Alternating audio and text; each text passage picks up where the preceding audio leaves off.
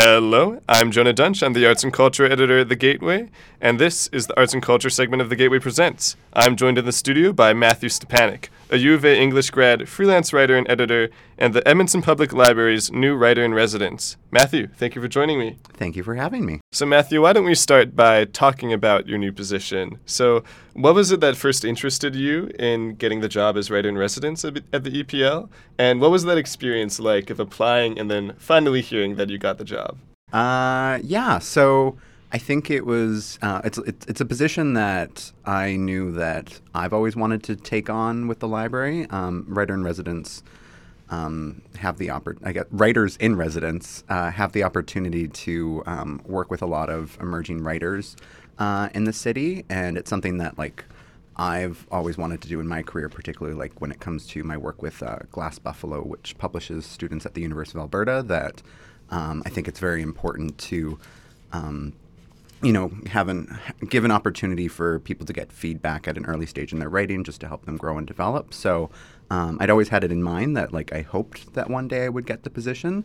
And, it's a long interview process that sort of starts in 2018 where you send in this big application with a cover letter, your ideas for programming that you'd like to do, a sample of your writing, CVs, all those sorts of big level jobs. And then you kind of go in on an interview with 4 other librarians, and they quiz you on how well you deal with giving feedback and what you would do in a bunch of difficult situations. Say, if someone doesn't deal well with feedback, if they have a particular inappropriate story, how do you kind of talk to them through that? And then I found out, I think in October, that I got the position, and I barely believed it, just because I was told that it would take 2 weeks to hear back from it. And I think Kate Gibson at the library called me a week later, and she's just calling to offer you the job. And I was just silent for a couple of minutes, and she's do you still want it? And I was yes, I'm just in disbelief that you picked me. So, and then I had to keep the news secret until I think the first week in November or something, when they announced that myself and Mary Pinkowski would be taking over the 2 roles that the Metro Writer-in-Residence puts on. And so I'm about a month into the position. So now that you have the job, what do you plan to do in your tenure?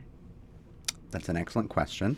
A lot of it kind of slowly gets figured out as you're in it, just because you kind of hit the ground running in January, where it's just you set up your office hours and you hope that people are going to start emailing you to set up appointments to meet with you, because the main job of the writer-in-residence is to kind of provide feedback to writers in Edmonton, either at different stages in the writing process, if they're just kind of working on a draft of poetry or fiction or nonfiction. I've had, some people set up appointments where they're just I want to write a novel, but I have no idea what I want to write about. And so, I can kind of just sit for an hour and chat with them about things that, might be of interest to other people to read from their life or their own interests. I've had some people come in with not their full novel, but their novel's almost completely finished, and they'll be can you read it all? And I'll be I would love to, but that would take me a lot more time than I have in a week to read 60,000 words of a project in progress. And so usually how that would work is then they can send me 15 or 20 pages, and I'll kind of start reading it just to kind of get a sense of it, and then when they book an appointment we can kind of talk more about where this is going and why things that they're doing to set up the novel and how that can kind of progress with the project.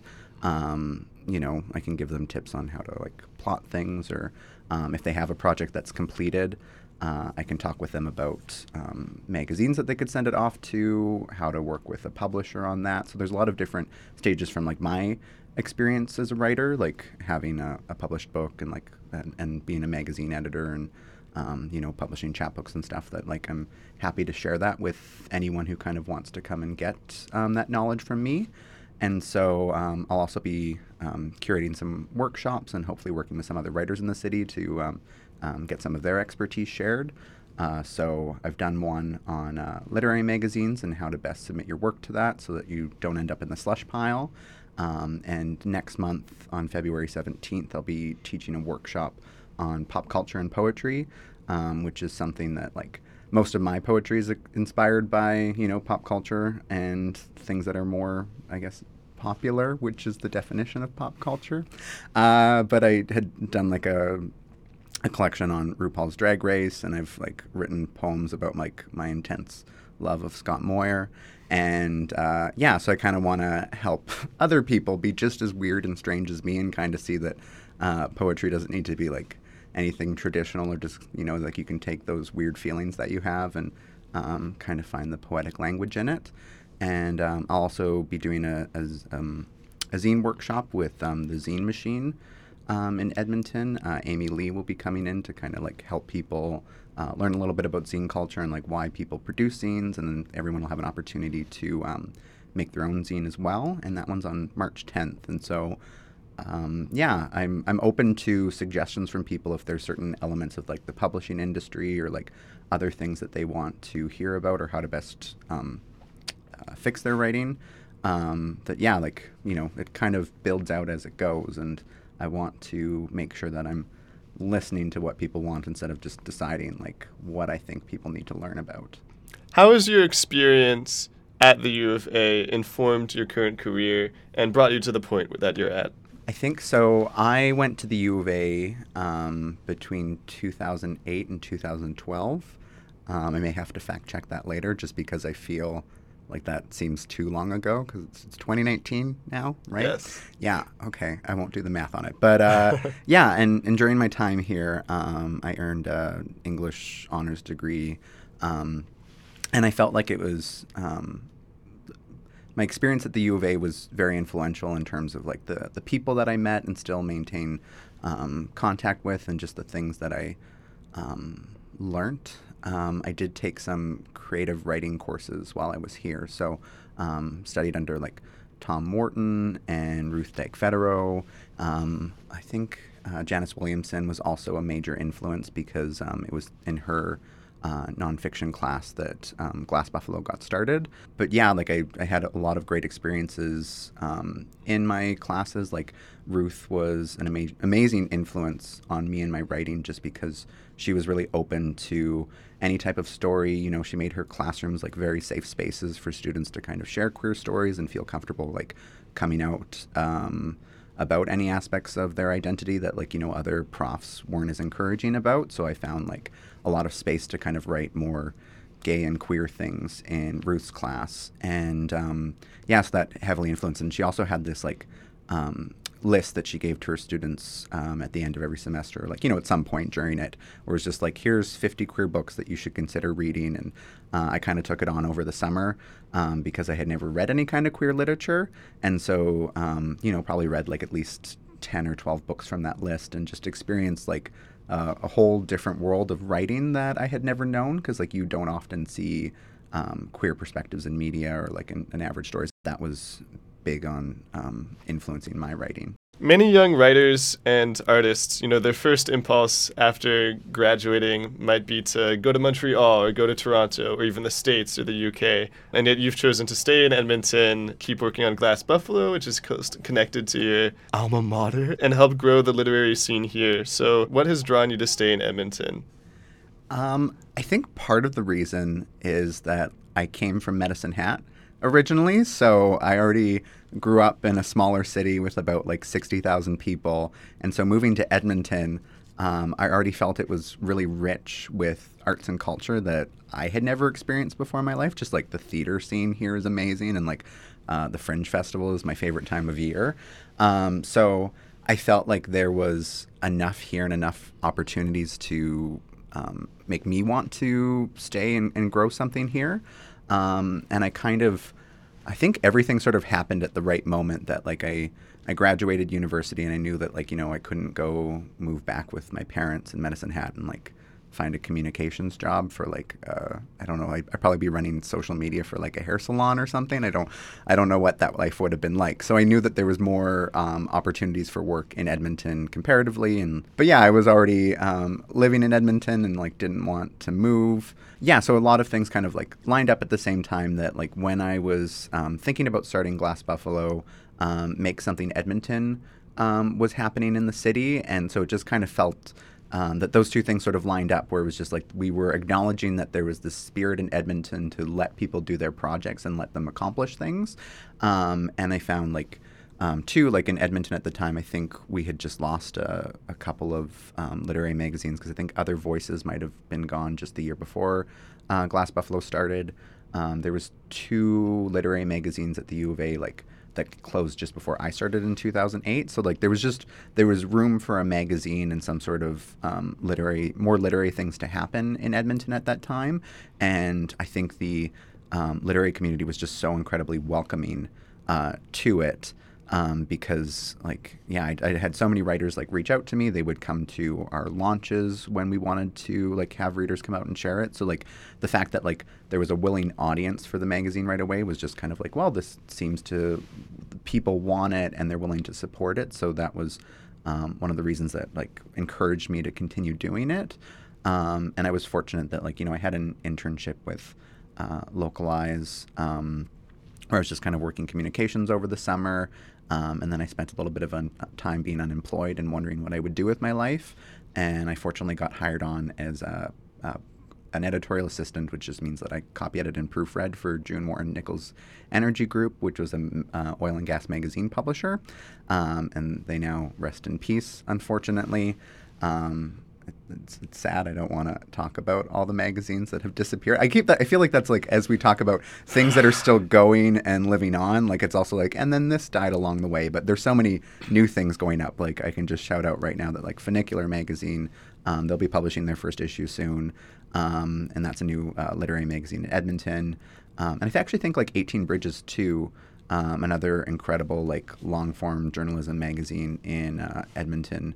That also publishes poetry and fiction, because I'm the poetry editor for it, so I should mention that.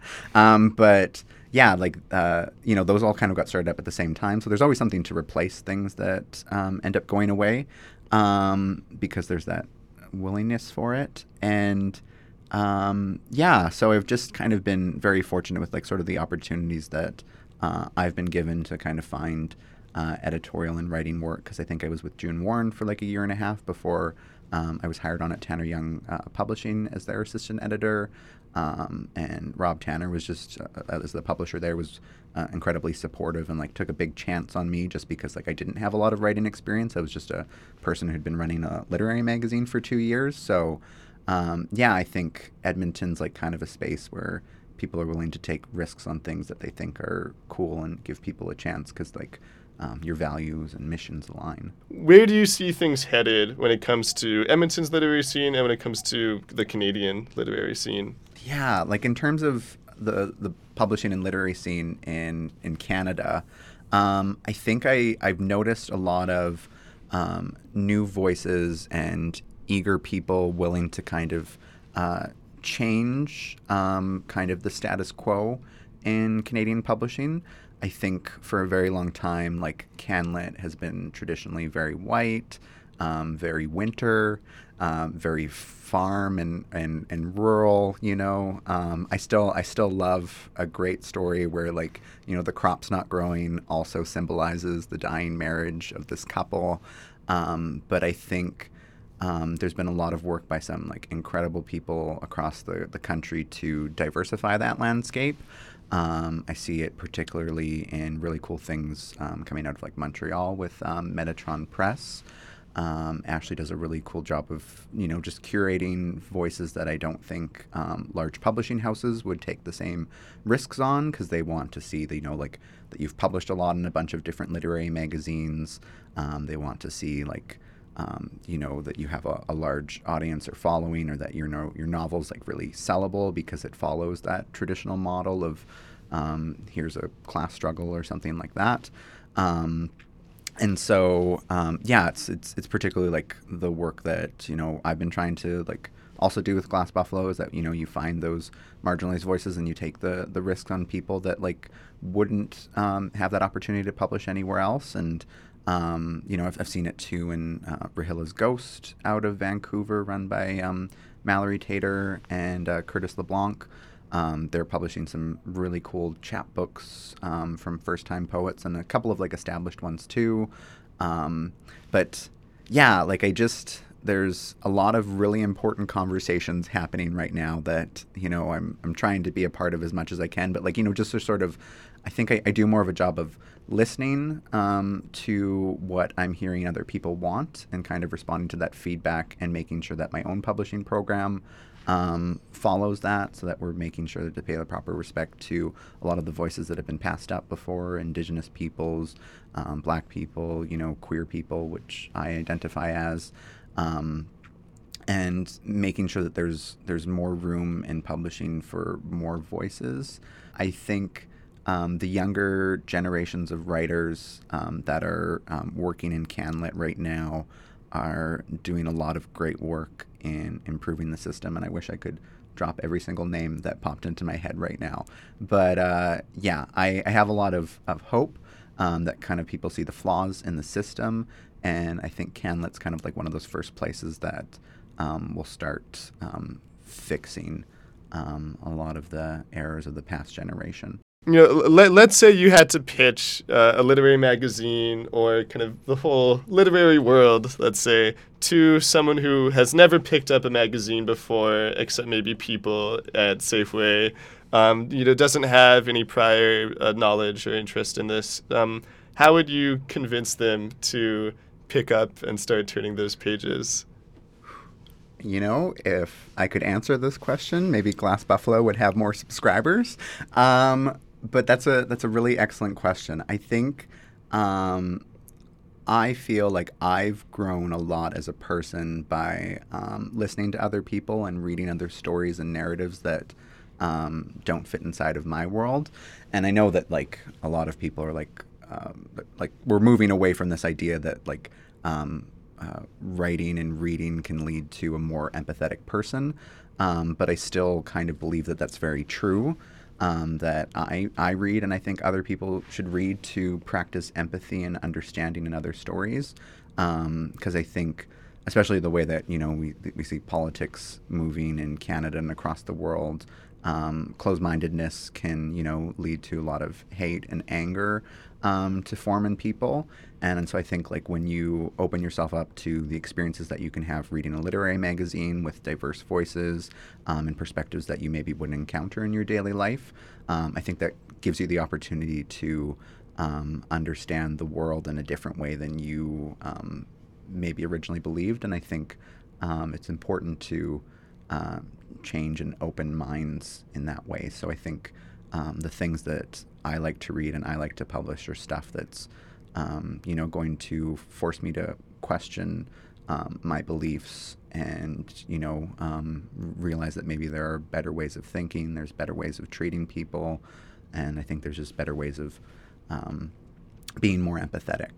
Well, Matthew, thank you for joining us in the studio today. Yeah, thank you for having me, and hopefully everyone enjoys listening to my voice. Fantastic. You've been listening to the Arts and Culture segment of The Gateway Presents. I'm Jonah Dunch, the Arts and Culture Editor of The Gateway, and this has been Matthew Stepanic.